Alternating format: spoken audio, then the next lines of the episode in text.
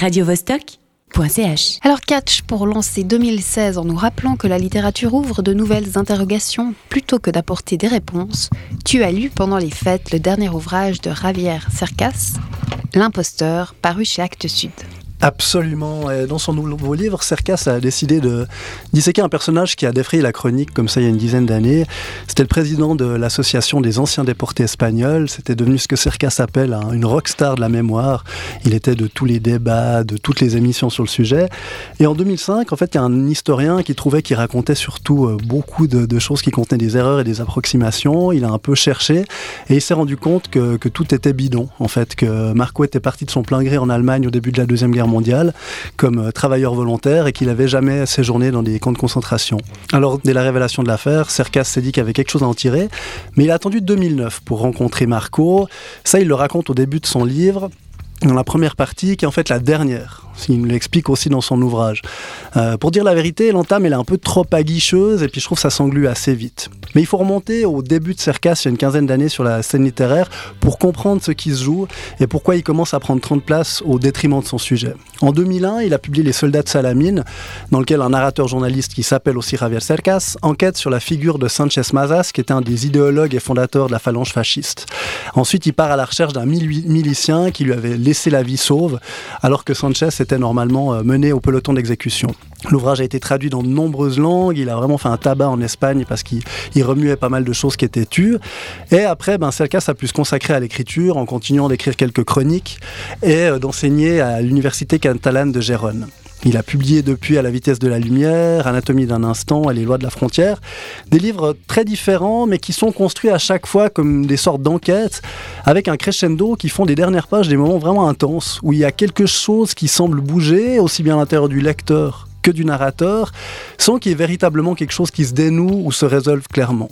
Cercas, pour revenir maintenant à l'imposteur, nous explique la place que Anatomie d'un instant et les lois de la frontière ont pris dans sa vie, dans son œuvre. Mais en fait, Cercas nous parle beaucoup de lui, au début, au milieu et à la fin de l'imposteur, sans que ça serve vraiment le propos, au contraire.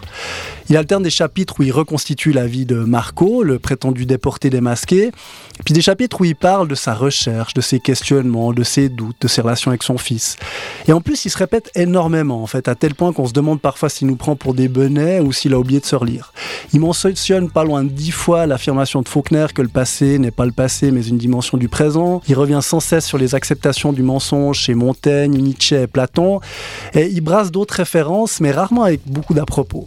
Fait, il revient sur 200 froid de Truman Capote et l'adversaire d'Emmanuel Carrère pour expliquer qu'il s'inscrit dans la lignée des romans sans fiction. Il fait aussi vite un parallèle entre Enric Marco et Don Quichotte qui conditionne en fait toutes, euh, toutes ces pensées un peu fumeuses. Il a presque l'impression euh, d'avoir été appelé à écrire cet ouvrage qui devrait participer à une sorte de redéfinition de ce qu'est le roman. Alors comme Marco et Quichotte, il faudrait qu'il soit à la hauteur de son sujet, donc de Cervantes. Mais Cervantes, il l'oublie, écrit quand même tout près des cieux et surtout il s'efface pour laisser la place au rire et aux histoires. Tout le contraire de Cercas qui est omniprésent. Dans À la vitesse de la lumière, un livre qui traitait du Vietnam, un personnage reproche au narrateur, qui s'appelle aussi Javier Cercas, de faire des belles phrases seulement bonnes pour les livres. Dans l'imposteur, il y a vraiment de ça, beaucoup, et de manière en fait nettement moins bien réussie que dans la tonalité générale que partout ailleurs dans son œuvre. Cercas en parle d'ailleurs aussi, il affronte ça de manière euh, direct dans le, dernier chapitre avant l'épilogue, qui fait dire à Marco tout ce qu'il aurait pu lui, lui reprocher. Mais au final, ça ressemble surtout à deux balances qui font pas le poids. Alors j'avais beaucoup trop d'attentes, comme vous pouvez le, constater, qui ont été déçus pour une bonne part. Mais même sans ça, en fait, ce, ce livre qui aurait dû être celui d'un vieux roublard est finalement maladroit et mal foutu, avec des renvois d'ascenseur pénibles à Valgaciosa, à Todorov, à Carrère, qui a eu l'excellente idée de lui envoyer le royaume, cette espèce de ramassis d'ineptie sur la religion. Bref, Cercas se demande au début euh, si les livres impossibles ne sont pas les plus nécessaires, peut-être les seuls qui valent la peine d'être écrits.